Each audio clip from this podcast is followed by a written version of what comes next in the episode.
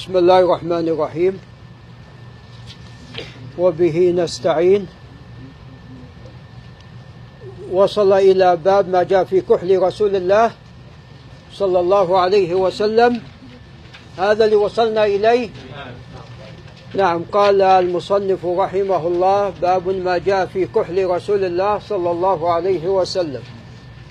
قال حدثنا محمد بن حميد الرازي قال حدثنا أبو داود الطيالسي قال عن عباد بن منصور قال عن عكرمة قال عن ابن عباس رضي الله عنهما أن النبي صلى الله عليه وسلم قال اكتحلوا بالإثمد فإنه يجلو البصر وينبت الشعر.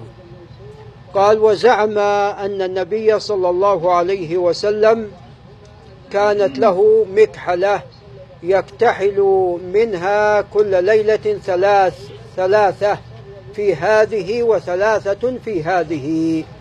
نعم هذا الخبر في إسناده. من لا يحتج به وهو محمد بن حميد الرازي. ولذا المصنف قد خرجه في كتابه الجامع وقال حسن غريب ولم يصححه. نعم ثم قال حدثنا عبد الله بن الصباح الهاشمي البصري قال حدثنا عبيد الله بن موسى قال حدثنا إسرائيل قال عن عباد بن منصور حاء وحدثنا علي بن حجر قال حدثنا يزيد بن هارون قال حدثنا عباد بن منصور قال عن عكرمة قال عن ابن عباس. قال كان رسول الله صلى الله عليه وسلم يكتحل قبل أن ينام بالإثمد ثلاثا في كل عين. وقال يزيد بن هارون في حديثه أن النبي صلى الله عليه وسلم كانت له مكحلة يكتحل منها عند النوم ثلاثا في كل عين. نعم. وهذا تقدم الكلام عليه طبعا عباد بن منصور متكلم فيه. عباد بن منصور متكلم فيه. وأما حميد وأما محمد بن حميد فتقدم أنه قد توبع بالإسناد الذي بعده. ولكن بقي عباد بن منصور فإنه متكلم فيه. نعم ثم قال حدثنا أحمد بن منيع قال حدثنا محمد بن يزيد قال عن محمد بن إسحاق قال عن محمد بن المنكدر قال عن جابر هو بن عبد الله رضي الله عنهما قال قال رسول الله صلى الله عليه وسلم عليكم بالإثمد عند النوم فإنه يجلو البصر وينبت الشعر نعم وهذا الإسناد لا بأس به هذا الإسناد لا بأس به. نعم محمد بن إسحاق وإن كان موصوفا بالتدليس لكن ليس معنى هذا أنه يدلس في كل خبر. وقد جاء هذا الحديث من وجه آخر كما سوف يأتي فالمتن لا بأس به. قال حدثنا قتيبة بن سعيد قال حدثنا بشر بن المفضل قال عن عبد الله بن عثمان بن خثيم. وعبد الله بن عثمان بن خثيم لا بأس به. قال عن سعيد بن جبير قال ابن عن ابن عباس رضي الله عنهما قال قال رسول الله صلى الله عليه وسلم إن خير أكحالكم الإثمد يجلو البصر وينبت الشعر وهذا الخبر يتقوى بالخبر الذي قبله. فأحدهما يقوي الآخر. فهذان إسنادان لهذا الخبر. أحدهما يقوي الآخر. ولذا قال المصنف عن الإسناد الثاني عندما خرجه في كتابه الجامع قال هذا حديث حسن صحيح. نعم. ثم قال حدثنا إبراهيم بن المستمر البصري قال حدثنا أبو عاصم قال عن عثمان بن عبد الملك قال عن سالم قال عن ابن عمر قال قال رسول الله صلى الله عليه وسلم عليكم بالإثمد فإنه يجلو البصر وينبت الشعر. طبعا المتن تقدم أنه محفوظ. وأما هذا الإسناد فإنه لا يصح. عثمان بن عبد الملك لا يحتج به وقد تفرد به عن سالم الإمام. سالم بن عبد الله بن عمر وهو إمام. نعم فأين أصحاب سالم من هذا الخبر؟ نعم ثم قال باب ما جاء في لباس رسول الله صلى الله عليه وسلم. نعم قال حدثنا محمد بن حميد الرازي. نعم قال حدثنا الفضل بن موسى وهو السيناني قال وأبو تميلة وزيد بن حباب كلهم عن عبد المؤمن بن خالد.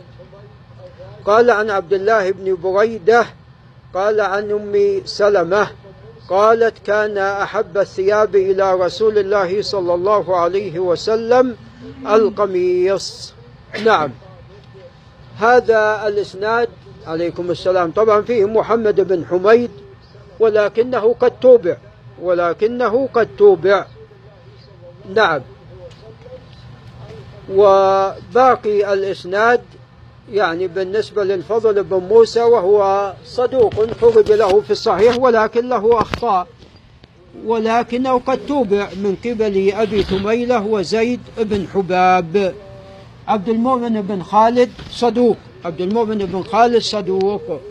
ولكن لا أعرف لعبد الله بن بريدة سماع من أم سلمة. لا أعلم لا أعلم له سماعا من أم سلمة. ولذا فإن هذا الإسناد غريب. ولذا قال أبو عيسى الترمذي حسن غريب ولم يصححه. فهذا آه، الخبر فيه ما تقدم نعم. وقال حدثنا علي بن حجر قال حدثنا الفضل بن موسى قال عن عبد المؤمن بن خالد قال عن عبد الله بن بريدة قال عن أم سلمة قالت كان حب الثياب إلى رسول الله صلى الله عليه وسلم وهذا هو الإسناد الذي تقدم. ثم قال حدثنا زياد بن أيوب البغدادي قال حدثنا أبو تميلة قال عن عبد المؤمن بن خالد قال عن عبد الله بن بريدة قال عن أمه. وهذا يدل على أن عبد الله بن بريدة لم يسمع هذا الخبر من أم سلمة. قال عن أمه نعم. قال عن أم سلمة قالت كان أحب الثياب إلى رسول الله صلى الله عليه وسلم. كان أحب الثياب إلى رسول الله صلى الله عليه وسلم يلبسه القميص. نعم. هذا الخبر طبعا كما تقدم أن المصنف لم يصححه ففي إسناده نظر. وتقدم أن الإسناد الأول ليس فيه عن أمه. ولذا الأسانيد الذي ليس الأسانيد التي فيها التي ليس فيها عن أمه أقوى. الأسانيد التي فيها لي التي ليس فيها عن أمه أقوى. فهذا الخبر لا يصح من أجل ما تقدم. قال المصنف هكذا قال زياد بن أيوب في حديثه عن عبد الله بن بريدة عن أمه عن أم سلمة وهكذا روى غير واحد عن أبي تميلة مثل رواية زياد بن أيوب. وأبو تميلة يزيد في هذا الحديث عن أمه وهو أصح يعني أصح من حيث الإسناد لأن آه، عبد الله بن بريدة كما تقدم لم يثبت له سماع من أم سلمة رضي الله تعالى عنها. وإلا فإن في رواية الأكثر والله أعلم ليس فيه عن أمه. نعم فهذا الخبر في صحته نظر. نعم تفضل أبو عبد الرحمن. الحمد لله والصلاة والسلام على رسول الله ما بعد فبأسانيدكم إليه رحمنا الله وإياه. قال باب ما جاء في كحل رسول الله صلى الله عليه وسلم. حدثنا محمد بن حميد الرازي قال حدثنا أبو داود الطيالسي عن عباد بن منصور عن كلمة عن ابن عباس رضي الله عنهما أن النبي صلى الله عليه وسلم قال اكتحلوا بالإثمد فإنه يجلو البصر وينبت الشعر. وزعم أن النبي صلى الله عليه وسلم كانت له مكحلة يكتحل منها كل ليلة ثلاثة في هذه وثلاثة في هذه. حدثنا عبد الله بن الصباح الهاشمي البصري. طيب. وصل من 57 نعم. قال حدثنا عبد الله بن محمد بن الحجاج قال حدثنا معاذ بن هشام قال حدثني أبي عن بديل يعني بن ميسرة العقيلي عن شهر بن حوشب عن أسماء بنت يزيد رضي الله عنها قالت كان كم قميص رسول الله صلى الله عليه وسلم الرسغ حدثنا أبو عمار الحسين بن حريث قال حدثنا أبو نعيم قال حدثنا زهير عن عروة بن عبد الله بن قشير عن معاوية بن قرة عن أبيه رضي الله عنه قال أتيت رسول الله صلى الله عليه وسلم في رهط من مزين لنبايعه وإن قميصه لمطلق أو قال زر قميصه مطلق قال فأدخلت يدي في جيب قميصه فمسست الخاتم حدثنا عبد بن حميد قال حدثنا محمد بن الفضل قال حدثنا حماد بن سلمة عن حبيب بن شهيد الحسن عن أنس بن مالك أن النبي صلى الله عليه وسلم خرج وهو يتكئ على أسامة بن زيد عليه ثوب قطري قد توشح به فصلى به وقال وقال عبد بن حميد قال محمد بن الفضل سألني يحيى بن معين عن هذا الحديث أول ما جلس إلي فقلت حدثنا حماد بن سلمة فقال لو كان من كتابك فقمت لأخرج كتابي فقبض على ثوبي ثم قال أمله علي فإني أخاف الا ألقاك قال فأمليت عليه ثم أخرجت كتابي فقرأت عليه. حدثنا سويد بن نصر قال حدثنا عبد الله بن المبارك عن سعيد بن اياس الجريري عن أبي نضرة عن أبي سعيد الخدري رضي الله عنه قال كان رسول الله صلى الله عليه وسلم إذا استجد ثوبا سماه باسم عمامة أو قميصا أو رداء ثم يقول اللهم لك الحمد كما كسوتنيه أسألك خيره وخير ما صنع له وأعوذ بك من شره وشر ما صنع له. حدثنا هشام بن يونس الكوفي قال حدثنا القاسم بن مالك المزني عن الجريري عن أبي نضرة عن أبي سعيد الخدري رضي الله عنه عن النبي صلى الله عليه وسلم نحوه. حدثنا محمد بن بشار قال حدثنا معاذ بن هشام قال حدثني أبي عن قتادة عن أنس بن مالك رضي الله عنه قال كان أحب الثياب إلى النبي صلى الله عليه وسلم يلبس الحبار. حدثنا محمود بن غيلان قال حدثنا عبد الرزاق قال حدثنا سفيان عن عون بن أبي جحيفة عن ابيه رضي الله عنه قال رأيت النبي صلى الله عليه وسلم عليه حلة حمراء كان ينظر إلى بريق ساقيه قال سفيان نراه حبارا حدثنا علي بن خشب قال حدثنا عيسى بن يونس عن إسرائيل عن أبي إسحاق عن البراء بن عازب رضي الله عنه قال ما رأيت احدا من الناس أحسن في حلة حمراء من رسول الله صلى الله عليه وسلم. إن كانت جمته لتضرب قريبا من منكبيه حدثنا محمد بن بشار قال حدثنا عبد الرحمن بن مهدي قال حدثنا عبيد الله بن إياد عن أبيه عن أبي ربيثة رضي الله عنه قال رأيت النبي صلى الله عليه وسلم وعليه بردان أخضران. حدثنا عبد بن حميد قال حدثنا عفان بن مسلم قال حدثنا عبد الله بن حسان العنبري عن جدتيه دحيبة وعليبة عن قيلة بنت مخرمة رضي الله عنها قالت رأيت النبي صلى الله عليه وسلم وعليه أسمال مليتين كانتا بزعفرين بزعفر مليتين كانتا بزعفران وقد نفضته وفي الحديث قصة طويلة. حدثنا قتيبة بن سعيد قال حدثنا بشر بن المفضل عن عبد الله بن عثمان بن حكثيم عن سعيد بن جبير عن ابن عباس رضي الله عنهما قال قال رسول الله صلى الله عليه وسلم عليكم بالبياض من الثياب ليلبسها أحياءكم وكفنوا فيها موتاكم فانها من خير ثيابكم. حدثنا محمد بن بشار قال حدثنا عبد الرحمن بن مهدي قال حدثنا سفيان عن حبيب بن أبي ثابت عن ميمون بن أبي شبيب عن سمرة بن جندب رضي الله عنه قال قال رسول الله صلى الله عليه وسلم البسوا البياض فإنها أطيب وأطهر وكفنوا فيها موتاكم.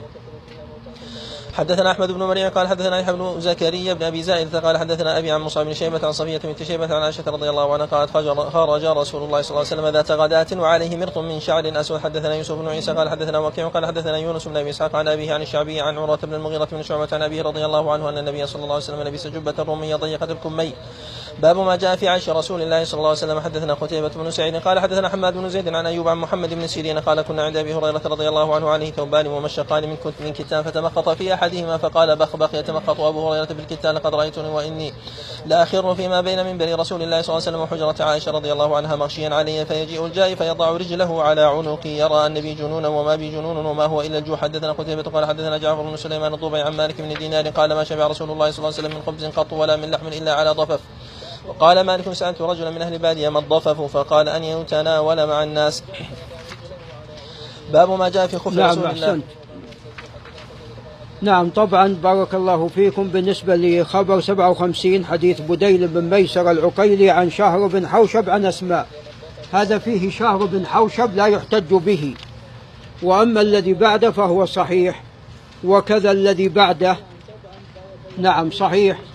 ومحمد بن الفضل السدوسي محمد بن الفضل هو السدوسي وهو ثقة من شيوخ البخاري. نعم. وأما حديث آه، أبي نضرة حديث الجريري عن أبي نضرة عن أبي سعيد فهذا قد أعله النسائي. فرجح أنه مرسل. رجح أنه عن الجريري عن أبي العلاء بن عبد الله بن الشخير وهو تابعي عن النبي صلى الله عليه وسلم فيكون مرسلا. قال وهذا أولى بالصواب. من رواية عيسى بن يونس فإنه سمع من الجرير بعد الاختلاط وسماع حماد منه قديم. نعم. فإذا الراجح في هذا الخبر هو الإرسال وبالتالي لا يصح. والذي بعد إسناد آخر لهذا الخبر. وأما حديث قتادة عن أنس كان حب الثياب إلى رسول الله صلى الله عليه وسلم يلبس يلبسه الحب الحبرة. فهو حديث صحيح وهو مخرج في الصحيح. ولذا عندما خرجه المصنف في كتابه الجامع قال حسن صحيح. والحبرة من التحبير والتحبير هو التعليم يعني ثوب محبر معلم. نعم. ثم ذكر حديث عون بن أبي جحيفة عن أبيه قال رأيت النبي صلى الله عليه وسلم وعليه حلة حمراء كأني أنظر إلى بريق ساقيه. هذا حديث صحيح وهو مخرج في الصحيح. ثم ذكر حديث البراء بن عازب وهو حديث صحيح وقد تقدم. قال رأيت رسول قال ما رأيت أحدا من الناس أحسن أحسن في حلة حمراء. من رسول الله صلى الله عليه وسلم إن كانت جمته لتضرب قريبا من منكبيه. وهو حديث صحيح. ثم ذكر حديث أبي رمثة. قال رأيت النبي صلى الله عليه وسلم وعليه بردان أخضران. وهذا الخبر خبر صحيح. وفيه استحباب لبس الأخضر كما يستحب لبس الأبيض من الثياب. كما قال عليه الصلاة والسلام البسوا البياض. نعم. والأصل في اللباس أنه مباح. نعم. إلا ما جاء النص بالحث عليه والدعوة إليه. ثم ذكر حديث قيلة بنت مخرمة وهو خبر لا يصح. لأن إسناده غريب وفيه من يجهل حاله. نعم. وقد خرجه البخاري أيضا هذا الخبر. خرجه البخاري في الأدب المفرد. نعم. ثم ذكر حديث ابن عباس الذي تقدم عليكم بالبياض من الثياب ليلبسها أحياؤكم وكفنوا فيها موتاكم فإنها من خير ثيابكم. نعم. وهذا الحديث كما تقدم لا بأس بإسناده وقد تقدم.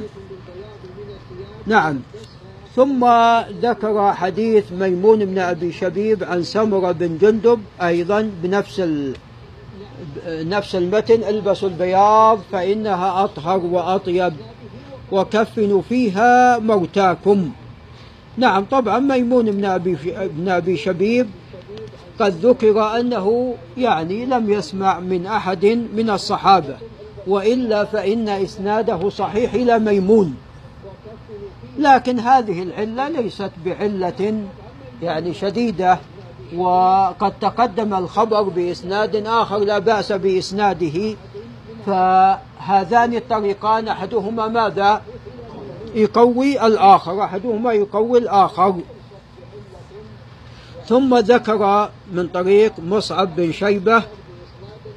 نعم ومصعب بن شيبة لا يحتج به. مصعب بن شيبة لا يحتج به. نعم فهذا الخبر فيه مصعب فإنه لا يحتج به. ثم ذكر طريق يونس بن أبي إسحاق وهو صدوق حسن الحديث. عن أبيه وهو ثقة أبو إسحاق السبيعي عن الشعبي وهو إمام عن عروة بن المغيرة بن شعبة وهو ثقة عن المغيرة وهو صحابي جليل أن النبي صلى الله عليه وسلم لبس جبة رومية ضيقة الكمين. هذا الإسناد حسن ولكن الحديث جاء من وجه آخر في ماذا؟ في البخاري ومسلم فهو خبر صحيح. نعم تفضل. كيف؟ الرسخ إلى هذا ها؟ في شهر بن حوشب تقدم. قرأنا يا شيخ نعم. ثم ذكر بإسناد صحيح بل من بل بإسناد هو من أصح الأسانيد على وجه الأرض. حماد بن زيد عن أيوب عن محمد بن سيرين. قال كنا عند أبي هريرة وعليه ثوبان ممشقان من كتان فتمخط في أحدهما فقال بخ بخ يتمخط أبو هريرة في الكتان. لقد رأيتني وإني لأخر فيما بين منبر رسول الله صلى الله عليه وسلم وحجرة عائشة مغشيا علي. السبب في كونه يخر مغشيا عليه بسبب ماذا؟ الجوع. قال فيجيء الجائي فيضع رجله على عنقي يرى أني أن بي جنونا وما بي جنون وما هو إلا الجوع. نعم وكما تقدم هذا إسناد صحيح جدا وقد خرجه المصنف في كتابه الجامع وقال حسن صحيح غريب. وأخرجه أيضا البخاري في كتابه الصحيح. ثم قال حدثنا كتيبة قال حدثنا جعفر بن سليمان الضبعي وجعفر بن سليمان متكلم فيه. وبعضهم يعني بعض الحفاظ قال أنه صدوق عن مالك بن دينار ومالك من الزهاد. قال ما شبع رسول الله صلى الله عليه وسلم من خبز قط ولا لحم إلا على ضفف. قال مالك سألت رجلا من أهل البادية ما الضفف؟ قال أن يتناول مع الناس. فهذا الخبر مرسل. لأن مالك بن دينار من صغار التابعين. نعم. صلى الله عليه قال باب ما جاء في خف رسول الله صلى الله عليه وسلم. حدثنا هناد بن سري قال حدثنا وكيع عن دلها بن صالح عن حجير بن عبد الله عن ابن بريدة عن أبيه رضي الله عنه أن النجاشي رضي الله عنه أتى للنبي صلى الله أهدى أهدى للنبي صلى الله عليه وسلم خفين أسودين ساذجين فلبسهما ثم توضأ ومسح عليهما. حدثنا قتيبة بن سعيد قال حدثنا يحيى بن زكريا بن أبي زائدة عن الحسن بن عياش عن أبي إسحاق عن الشعبي قال قال المغيرة بن شعبة رضي الله عنه أهدى لحية للنبي صلى الله عليه وسلم خفين فلبسهما وقال إسرائيل عن جابر عن عامر وجبة فلبسهما حتى تخرق لا يدري النبي صلى الله عليه وسلم أذكي هما أم لا. قال أبو عيسى وأبو إسحاق هذا هو أبو إسحاق الشيباني واسمه سليمان. نعم طبعا بالنسبة لخبر دلهم بن صالح وهو لا يحتج به. عن حجر بن عبد الله وهو لا يعرف. فهذا الخبر لا يصح. ولكن جاء بنحوه من وجه آخر. الحسن بن عياش عن أبي إسحاق عن الشعبي قال قال المغيرة بن شعبة وهذا الإسناد إسناد حسن. هذا الإسناد إسناد حسن. الحسن بن عياش أخو أبو بكر بن عياش وهو صدوق حسن الحديث. نعم وأما قوله وقال إسرائيل عن جابر عن عامر جابر هذا هو بن يزيد الجعفي وهو متروك. جابر هذا هو بن يزيد الجعفي وهو متروك. عن عامر الشعبي قال وجبة. فهذا بالإضافة إلى أن فيه جابر الجعفي هو ماذا؟ مرسل ولا متصل؟ مرسل. هو مرسل. نعم. تفضل. صلى الله عليه فالزيادة هذه لا تصح لإرسالها ولأن فيها جابر الجعفي متروك. نعم. باب ما جاء في نعل رسول الله صلى الله عليه وسلم. حدثنا محمد بن بشار قال حدثنا أبو داود الطيالسي قال حدثنا همام عن قتادة قال قلت لأنس بن مالك رضي الله عنه كيف كان نعل رسول الله صلى الله عليه وسلم؟ قال لهما قبالان حدثنا أبو كريب محمد بن العلاء قال حدثنا مكي عن سفيان عن خالد الحذا عن عبد الله بن الحارث. عن ابن عباس رضي الله عنهما قال كان لنعل رسول الله صلى الله عليه وسلم قبالان مثنى شراكهما. حدثنا أحمد بن منيع ويعقوب بن إبراهيم قال حدثنا أبو أحمد الزبيري قال حدثنا عيسى بن ضهمان قال أخرج إلينا أنس بن مالك رضي الله عنه نعلين جرداوين لهما قبالان قال فحدثني ثابت بعد عن أنس أنهما كانتا نعلي النبي صلى الله عليه وسلم. حدثنا إسحاق بن موسى الأنصاري قال حدثنا معن قال حدثنا مالك قال قال حدثنا سعيد بن أبي سعيد المقبوري عن عبيد بن جريج أنه قال لابن عمر رضي الله عنهما رأيتك تلبس النعال السبتية قال إني رأيت رسول الله صلى الله عليه وسلم يلبس النعال التي ليس فيها شعر ويتوضأ فيها فأنا أحب أن ألبسها. حدثنا إسحاق بن منصور قال حدثنا عبد الرزاق عن معمر عن ابن أبي ذئب عن صالح مولى أمة عن أبي هريرة رضي الله عنه قال كان لنعل رسول الله صلى الله عليه وسلم قبالان حدثنا أحمد بن منيع قال حدثنا أبو أحمد قال حدثنا سفيان عن السدي قال حدثني من سمع عمرو بن حريث رضي الله عنه يقول رأيت رسول الله صلى الله عليه وسلم يصلي فينا علينا مخسوفتين حدثنا إسحاق بن موسى الأنصاري قال حدثنا معن قال حدثنا مالك عن أبي زناد عن الأعرج عن أبي هريرة رضي الله عنه أن رسول الله صلى الله عليه وسلم قال لا يمشي أحدكم في نعل واحدة لينعلهما جميعا أو ليحفهما جميعا.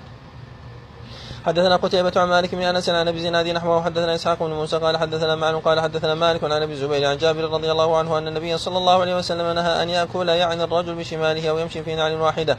حدثنا قتيبة عن مالك حا وحدثنا إسحاق بن موسى قال حدثنا معن قال حدثنا مالك عن أبي زناد عن أعرج عن أبي هريرة رضي الله عنه أن النبي صلى الله عليه وسلم قال إذا انتعل أحدكم فليبدأ باليمين وإذا نزع فليبدأ بالشمال فلتكن اليمنى أولاهما تنعل وآخرهما تنزع حدثنا أبو موسى محمد بن مثنى قال حدثنا محمد بن جعفر قال حدثنا شعبة قال حدثنا اشعث وهو ابن أبي الشعثاء عن أبيه عن مسروق عن عائشة رضي الله عنها قالت كان رسول الله صلى الله عليه وسلم يحب التيمن ما استطاع في ترجله وتنعله وطهوره وطهوره. حدثنا محمد بن مرزوق أبو عبد الله قال حدثنا عبد الرحمن بن قيس أبو معاوية قال حدثنا هشام عن محمد عن أبي هريرة رضي الله عنه قال كان لنعل لنعل رسول الله صلى الله عليه وسلم قبالان. وأبي بكر وعمر رضي الله عنهما وأول من عقد عقدا واحدا عثمان رضي الله عنه. نعم أحسنت. الله نعم طبعا بالنسبة لنعل رسول الله صلى الله عليه وسلم حديث أنس حديث صحيح. نعم. وهو مخرج في الصحيح في البخاري. والذي بعد أيضا صحيح. والذي بعد أيضا صحيح. نعم. وكذا أيضا الذي بعده حديث ابن عمر في الصحيحين. وأما حديث ابن أبي ذئب عن صالح مولى التوأمة عن أبي هريرة فصالح مولى التوأمة هذا قد اختلط. فهناك من يقوي حديثه ما كان قبل الاختلاط. وابن أبي ذئب ممن سمع منه قديما. ولكن الأقرب والله أعلم أن له أحاديث حتى قبل الاختلاط لا يحتج بها. ومن ذلك أن من صلى على جنازة في المسجد فليس له شيء. وهذا خلاف الحديث الصحيح أن من صلى على الجنازة له ماذا؟ له قيراط فهذا الحديث ممن راويه ممن سمع منه قديما. فله أشياء تستنكر حتى ما كان قبل الاختلاط. نعم ولكن فهذا الإسناد فيه ضعف ولكن المتن ماذا؟ صحيح. المتن تقدم في الأحاديث الصحيحة. ثم ذكر عن السدي قال حدثني من سمع عمرو بن حريث. إذا في هذا الإسناد ماذا؟ فيه مبهم. فهذا الإسناد لا يصح. ثم ذكر حديث أبو الزناد عن الأعرج حديث أبي الزناد عن الأعرج عن أبي هريرة وهو صحيح. بل ومتفق على صحته. وفيه النهي عن المشي بنعل واحدة. وقد اختلف أهل العلم في العلة. جاء عند الطحاوي أن هذه المشية مشية ماذا؟ الشيطان.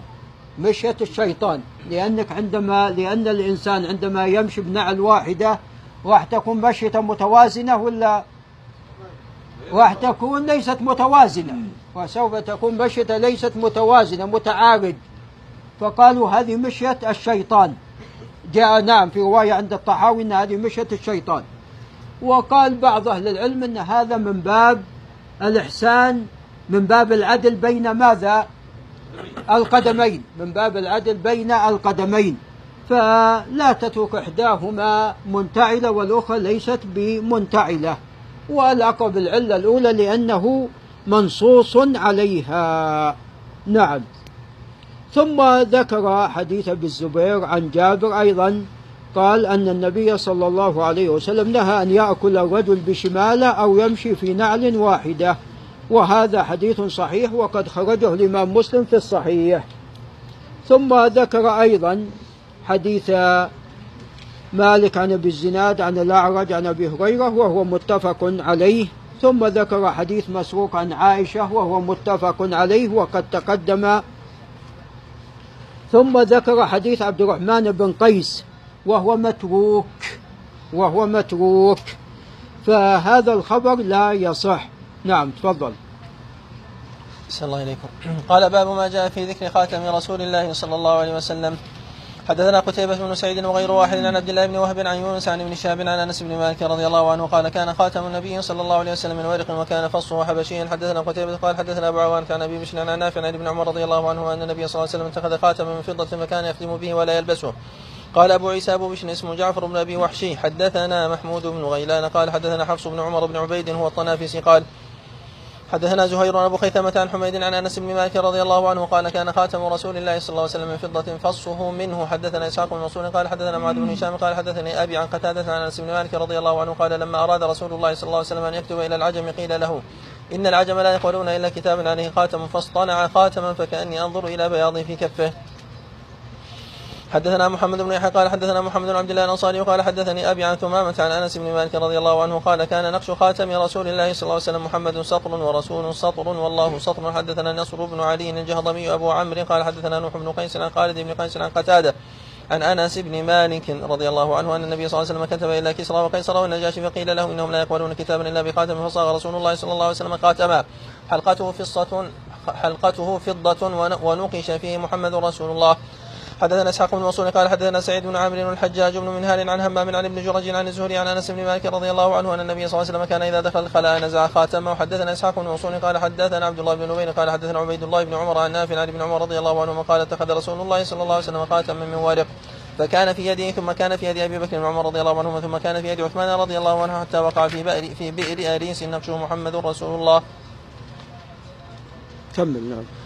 باب ما جاء في تختم رسول الله صلى الله عليه وسلم. حدثنا محمد بن سالم بن عسكري البغدادي وعبد الله بن عبد الرحمن قال أخبرنا يحيى بن حسان قال حدثنا سليمان بن بلال عن شريك بن عبد الله بن ابي نمر عن إبراهيم بن عبد الله بن حنين عن أبيه عن علي بن أبي طالب رضي الله عنه أن النبي صلى الله عليه وسلم كان يلبس خاتمه في يمينه. حدثنا محمد بن يحيى قال حدثنا أحمد بن صالح قال حدثنا عبد الله بن وهب عن سليمان بن بلال عن شريك بن عبد الله بن أبي نمر نحوه. حدثنا أحمد بن منيع قال أخبرنا يزيد بن هارون عن حماد بن سلمة قال رأيت ابن أبي رافع يتختم في يمينه فسألته عن ذلك فقال رأيت عبد الله بن جعفر يتختم في يمينه وقال عبد الله بن جعفر رضي الله عنه وكان النبي صلى الله عليه وسلم يتختم في يمينه حدثنا يحيى بن موسى قال حدثنا عبد الله بن نوير قال حدثنا إبراهيم بن الفضل عن عبد الله ابن محمد بن عقيل عن عبد الله بن جعفر أن النبي صلى الله عليه وسلم كان يتختم في يمينه. حدثنا أبو الخطاب زياد بن يحيى قال حدثنا عبد الله بن ميمون قال حد عن جعفر بن محمد عن أبيه عن جابر بن عبد الله رضي الله عنه أن النبي صلى الله عليه وسلم كان يتختم في يمينه. حدثنا محمد بن حميد الرازي قال حدثنا جرير عن محمد بن إسحاق عن الصلت بن عبد الله قال كان ابن عباس رضي الله عنه يتختم في يمينه ولا يقال إلا قال كان رسول الله صلى الله عليه وسلم يتختم في يمينه. حدثنا ابن أبي عمر قال حدثنا سفيان عن أيوب بن موسى عن نافع عن ابن عمر رضي الله عنهما أن النبي صلى الله عليه وسلم اتخذ خاتما من فضة وجعل فصه مما يلي كفه ونقش فيه وهو نقش فيه محمد رسول الله ونهى أن ينقش أن ينقش أحد عليه وهو الذي سقط من معيقيب في بئر أريس. حدثنا قتيبة بن سعيد قال حدثنا حاتم بن إسماعيل عن جعفر بن محمد عن أبيه قال كان الحسن والحسين رضي الله عنهما يتختمان في يسارهما. حدثنا عبد الله بن عبد الرحمن قال حدثنا محمد بن عيسى وهو ابن الطباع قال حدثنا عباد بن العوام عن سعيد بن أبي عروبة عن قتادة عن أنس بن مالك رضي الله عنه أن النبي صلى الله عليه وسلم كان يتختم في يمينه. قال أبو عيسى وهذا حديث غريب لا نعرفه من حديث سعيد بن أبي عروبة لا نعرفه من حديث سعيد بن أبي عروبة عن قتادة عن أنس عن النبي صلى الله عليه وسلم نحو هذا إلا من هذا الوجه. وروى بعض أصحاب قتادة عن أنس رضي الله عنه عن النبي صلى الله عليه وسلم تختم أو تختم في يساره وهو حديث لا يصح أيضا. حدثنا محمد بن عبيد المحاربي قال حدثنا عبد العزيز بن أبي حازم عن موسى بن عقبة عن نافع عن ابن عمر رضي الله عنهما قال اتخذ رسول الله صلى الله عليه وسلم خاتما من ذهب فكان يلبسه في يمينه فاتخذ الناس خواتيما من ذهب فطرحه صلى الله عليه وسلم وقال لا ألبسه أبدا فطرح الناس خواتيمهم. نعم أحسنت صلى الله عليه وسلم. قال باب ما جاء في ذكر خاتم رسول الله صلى الله عليه وسلم. أي الخاتم الذي يلبس في اليد. وطبعا الخاتم إن كان من ذهب فهذا حرام على الرجال. وأما إن كان من فضة فهذا مشروع. وقد لبسه عليه الصلاة والسلام. كان خاتمه من فضة كما سمعنا وكما سوف يأتي. وقد اختلف أهل العلم في أي اليدين يلبس. حتى ألف أبو بكر الخطيب جزءا. في ذلك اسمه كتاب الخاتم. ورجح أنه يلبس في اليسار. قال لبسه عليه الصلاة والسلام باليمين ثم انتهى به الأمر إلى أن يكون باليسار. وخالفه غيره. والأقرب والله أعلم كما سوف يأتي أنه يلبس باليمين. أنه يلبس باليمين. نعم. وقد جاء النهي عن لبس الخاتم في ماذا؟ في السبابة والوسطى. جاء النهي عن لبس الخاتم في السبابة والوسطى. نعم. طبعا يلبس في الخنصر. نعم هذه السنة في ذلك أو هذا هو المشروع. وقد جاء النهي عفوا وقد نعم اختلف أهل العلم. هل لبس الخاتم من حيث الأصل سنة أم لا؟ نعم هذا محل خلاف بين أهل العلم. فمنهم من رأى أنه سنة ومنهم من رأى أنه إنما هو يعني مشروع وليس بسنة. قال وإنما اتخذه الرسول صلى الله عليه وسلم لأنه أراد أن يكتب لحكام الأمصار وكانوا لا يقبلون كتابا إلا مختوما. نعم. ولكن الصحابة قد لبسوا عندما رأوا الرسول عليه الصلاة والسلام قد لبس خاتما. نعم. فحديث أنس حديث نعم صحيح وهو ثابت في الصحيح. وأما حديث أبي بشر عن نافع عن ابن عمر فهذا حديث مختصر وسوف يأتينا. طبعا كان لا يلبسه إنما الذي لم يلبسه خاتم الذهب كما سوف يأتي. نعم. ثم ذكر حديث حميد عن أنس وهو حديث صحيح كما تقدم قد جاء عنه من أكثر من طريق. رواه ابن شهاب كما تقدم ورواه أيضا حميد عن أنس. نعم ورواه أيضا عن قتادة عن أنس وحديث قتادة عن أنس حديث صحيح. ثم ذكر حديث ثمامة عن أنس وهو أيضا حديث صحيح. وهو أيضا حديث صحيح. وهو ثابت في الصحيح. كان مح... كان نقش خاتم رسول الله صلى الله عليه وسلم محمد سطر ورسول سطر والله سطر. وكان الله فوق. الله رسول محمد. نعم. ثم ذكر حديث أنس وهو أيضا حديث صحيح هو حديث الزهري عن أنس أن النبي صلى الله عليه وسلم كان إذا دخل الخلاء نزع خاتمه. هذا حديث منكر ولا يصح هذا حديث منكر ولا يصح. كما قال أبو داود نعم طبعا أبو داود قال هذا حديث منكر. وأما النسائي قال هذا حديث غير محفوظ.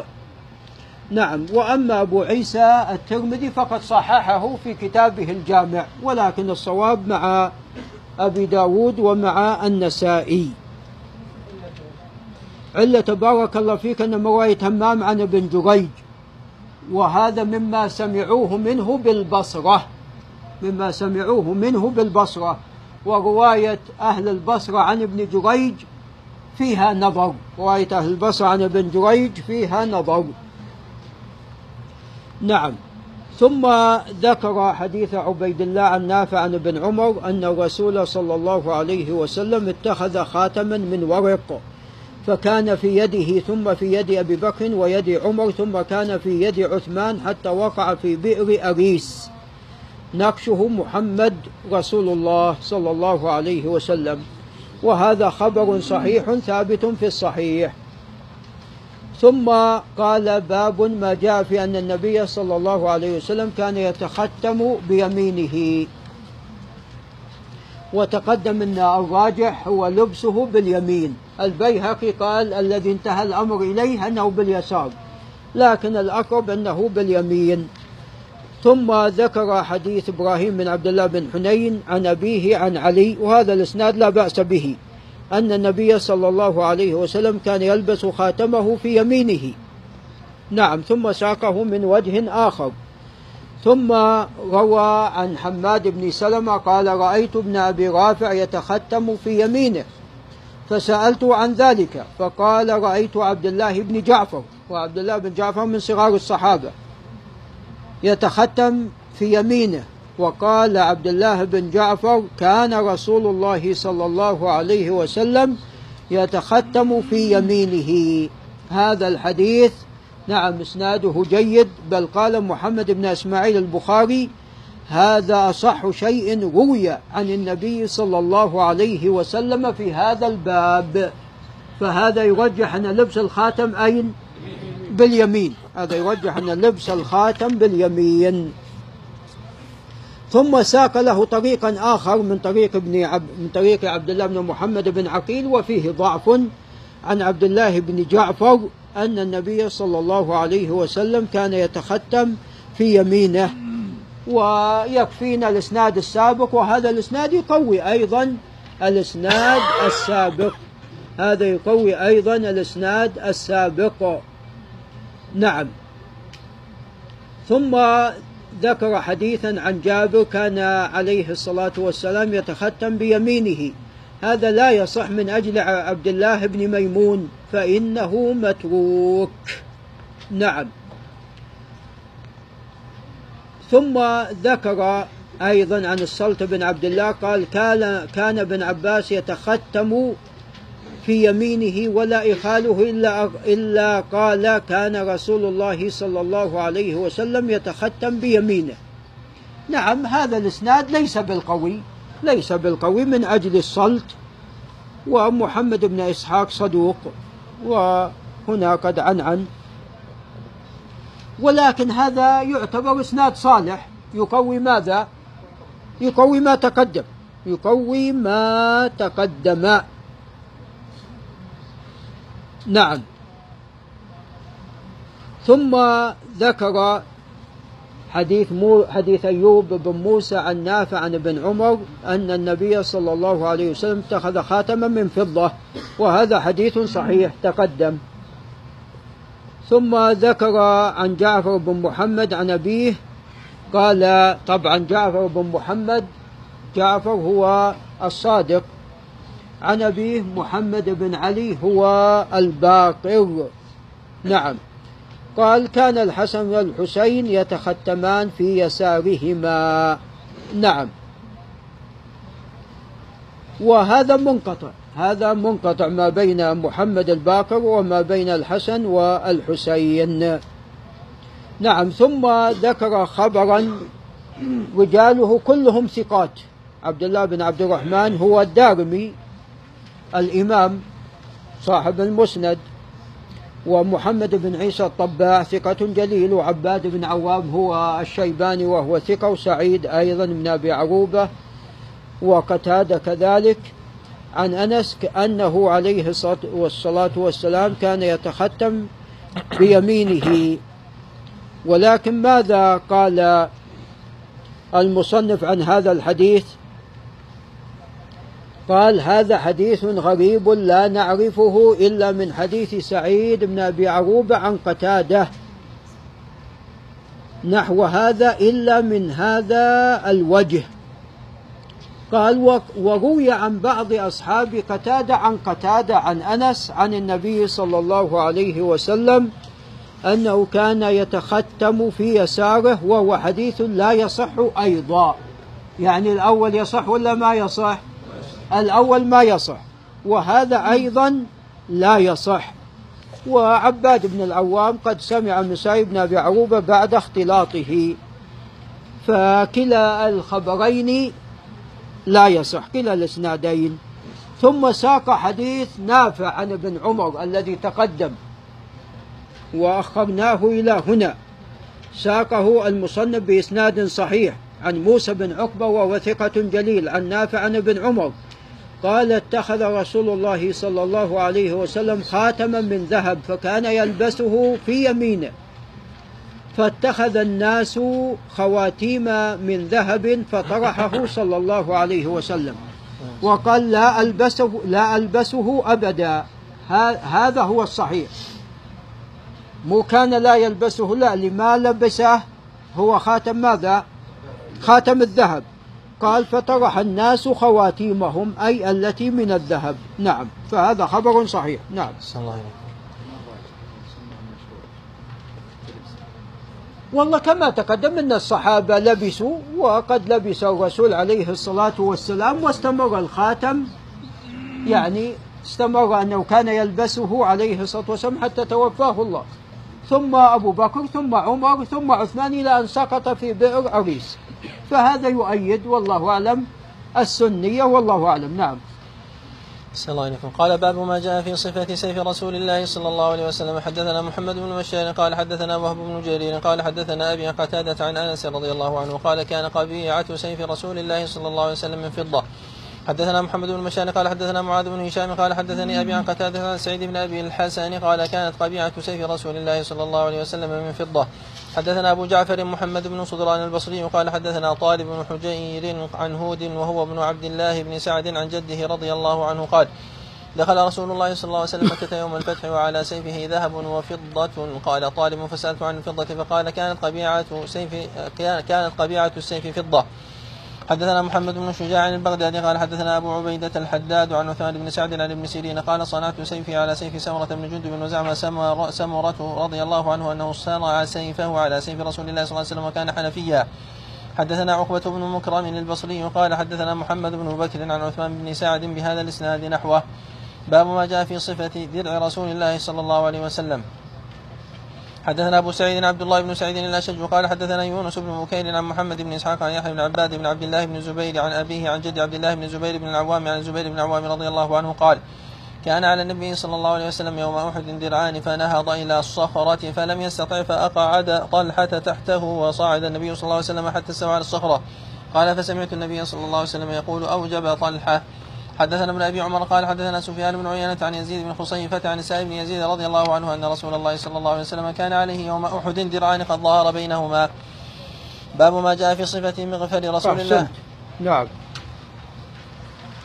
طبعا قال حدثنا محمد بن بشار قال حدثنا وهب بن جرير قال حدثنا أبي جرير بن حازم عن قتادة عن أنس. كلهم ثقات. ولكن رواية جرير بن حازم عن قتادة فيها بعض الكلام. فيها ماذا؟ بعض الكلام وهذا مما أنكر منها. رواية جرير عن قتادة فيها بعض الكلام وهذا مما أنكر ماذا؟ مما أنكر منها. ولد المصنف ساقه بإسناد صح مبينا علته. فقال حدثنا محمد بن بشار قال حدثنا معاذ بن هشام قال حدثني أبي. هشام الدستوائي وهو ثقة ثبت خاصة في قتادة أثبت الناس في قتادة. قال عن قتادة عن أنس ولا سعيد بن أبي الحسن؟ سعيد بن أبي الحسن أخو الحسن البصري. فهو مرسل. إذا تبين أن هذا الخبر ماذا؟ الصواب أنه مرسل وليس بمتصل. فإذا هذا الخبر لا يصح وإنما هو خبر مرسل. نعم. ثم ذكر من طريق طالب بن حجير عن هود وهو بن عبد الله بن سعد عن جده. طبعا هذا الإسناد لا يصح. هذا الإسناد لا يصح. طالب عفوا هود بن عبد الله هذا لا يعرف. فهذا الإسناد إسناد غريب. نعم. ولذا قال الذهبي عن هذا الخبر هذا خبر منكر. قال هذا الخبر خبر منكر. فسقط هذا الخبر.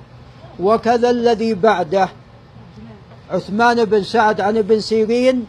عثمان بن سعد لا يحتج به. عثمان بن سعد لا يحتج به. نعم. طبعا قال وكان حنفيا أي نسبة إلى قبيلة بني حنيفة. نسبة إلى قبيلة بني حنيفة. وهي من قبائل العرب. موطنها هنا في الرياض ما حول الرياض في وسط نجد. نعم. وهم من ربيعة. نعم. وأما سمرة سمرة بن جندب فهو فزاري. من فزارة؟ فزارة من غطفان. نعم. وغطفان من آه، مضر. غطفان من مضر من قيس عيلان. من مضر. نعم. نعم. والذي بعده أيضا طريق عثمان بن سعد. نعم. قرأت الذي بعده؟ نعم. نعم. ثم روى عن من طريق محمد بن إسحاق عن يحيى بن عباد بن عبد الله بن الزبير عن أبيه عن جدي عبد الله بن الزبير عن الزبير بن عوام قال كان على النبي صلى الله عليه وسلم يوم أحد درعان فنهض إلى الصخرة. نعم. فلم يستطع فأقعد طلحة تحته وصعد النبي صلى الله عليه وسلم حتى استوى على الصخرة. قال سمعت النبي صلى الله عليه وسلم يقول أوجب طلحة. نعم طبعا هذا الإسناد فيه غرابة ولذا قال أبو عيسى حسن غريب لا نعرفه إلا من حديث محمد ابن إسحاق. فأبو عيسى الترمذي لم يصححه. نعم. وإلا يعني إسناده إسناد صالح. نعم. يعني وجبت له الجنة وجبت له الجنة. نعم. ثم ساق من طريق ابن عيينة عن يزيد بن خصيف عن السائب بن يزيد أن الرسول صلى الله عليه وسلم كان عليه يوم أحد درعان قد ظاهر بينهما. نعم. وهذا رجاله كلهم ثقات هذا رجاله كلهم ثقات. نعم تفضل.